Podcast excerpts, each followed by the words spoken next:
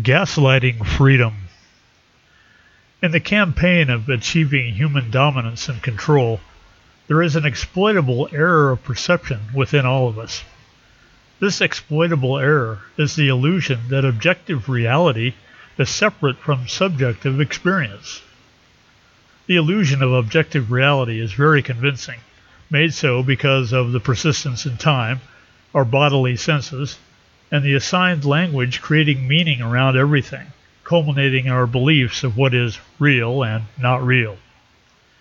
The objectivists proclaim that what is real is what we can see and touch, and here's where the gaslighting begins.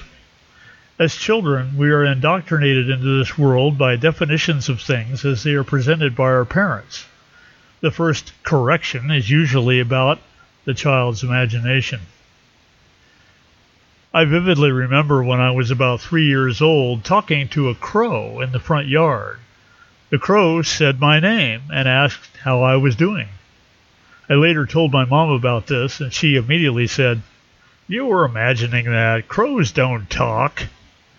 Although I could remember the crow talking, my mom's declaration made me question whether or not I experienced what I thought I had experienced.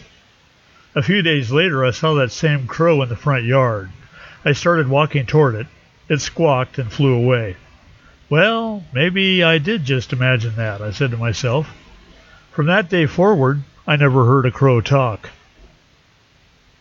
There are thousands of examples of people having similar experiences that are relegated to superstition, misperception, or delusion. My Irish granddad, for the entire time I knew him, insisted on the existence of leprechauns. He'd say, They exist. I've seen them. Now, he was a college president with multiple doctorates, so if anyone would have been objective, it would have been him. To this day, he's been an inspiration to me precisely because he stuck with the reality of his own experience.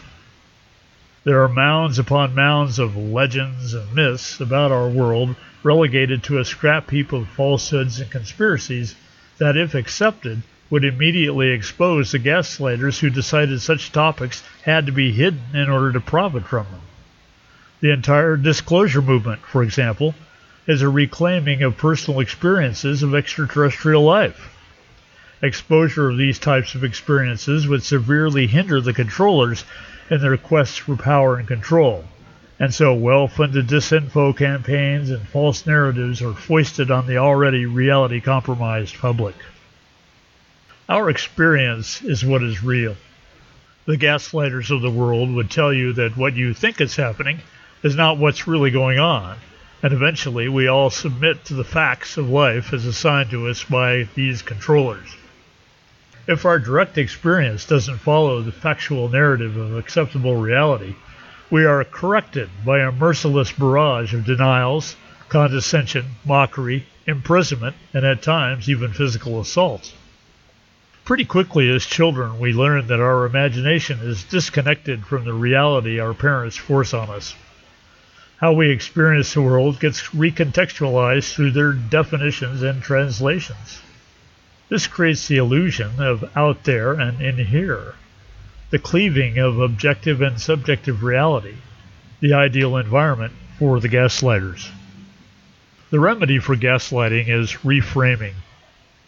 We reframe by choosing what to believe about our direct experiences and not deferring to the accepted and approved narratives. In fact, it is our superpower of choice that creates what experience we prefer channeled teacher Bashar, in his talk about the parallel worlds, says, There is no out there. It's all in here. It's all now.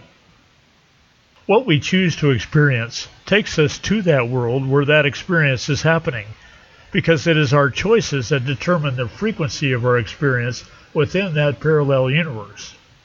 Change the frequency, switch universes. Ultimately, this goes far beyond reframing and recontextualizing into universal creation. As Alan Watts has said, what you are doing is what the whole universe is doing here and now. You are something the entire universe is doing in the same way a wave is doing what the entire ocean is doing. The real you is the entire universe. There is no experience we do not create. Sometimes we deny responsibility when our experiences are negative, but deep, deep down, far, far in, we know on some level we've created and create everything we experience. When a controlled populace begins to wake up to this fact of existence, such tricks of the senses as gaslighting cease to have an effect. Even the merest possibility of our universal creation rips away the veils carefully put in place by controllers. We choose to see the truth. We choose to see our own experience. This is where total freedom is found. It is our freedom to choose the best and the highest life we can imagine. You have been listening to This Quantum Life by Boyd Martin. Brought to you by the Quantum Health Newsletter from Pure Energy RX. www.pureenergyrx.com.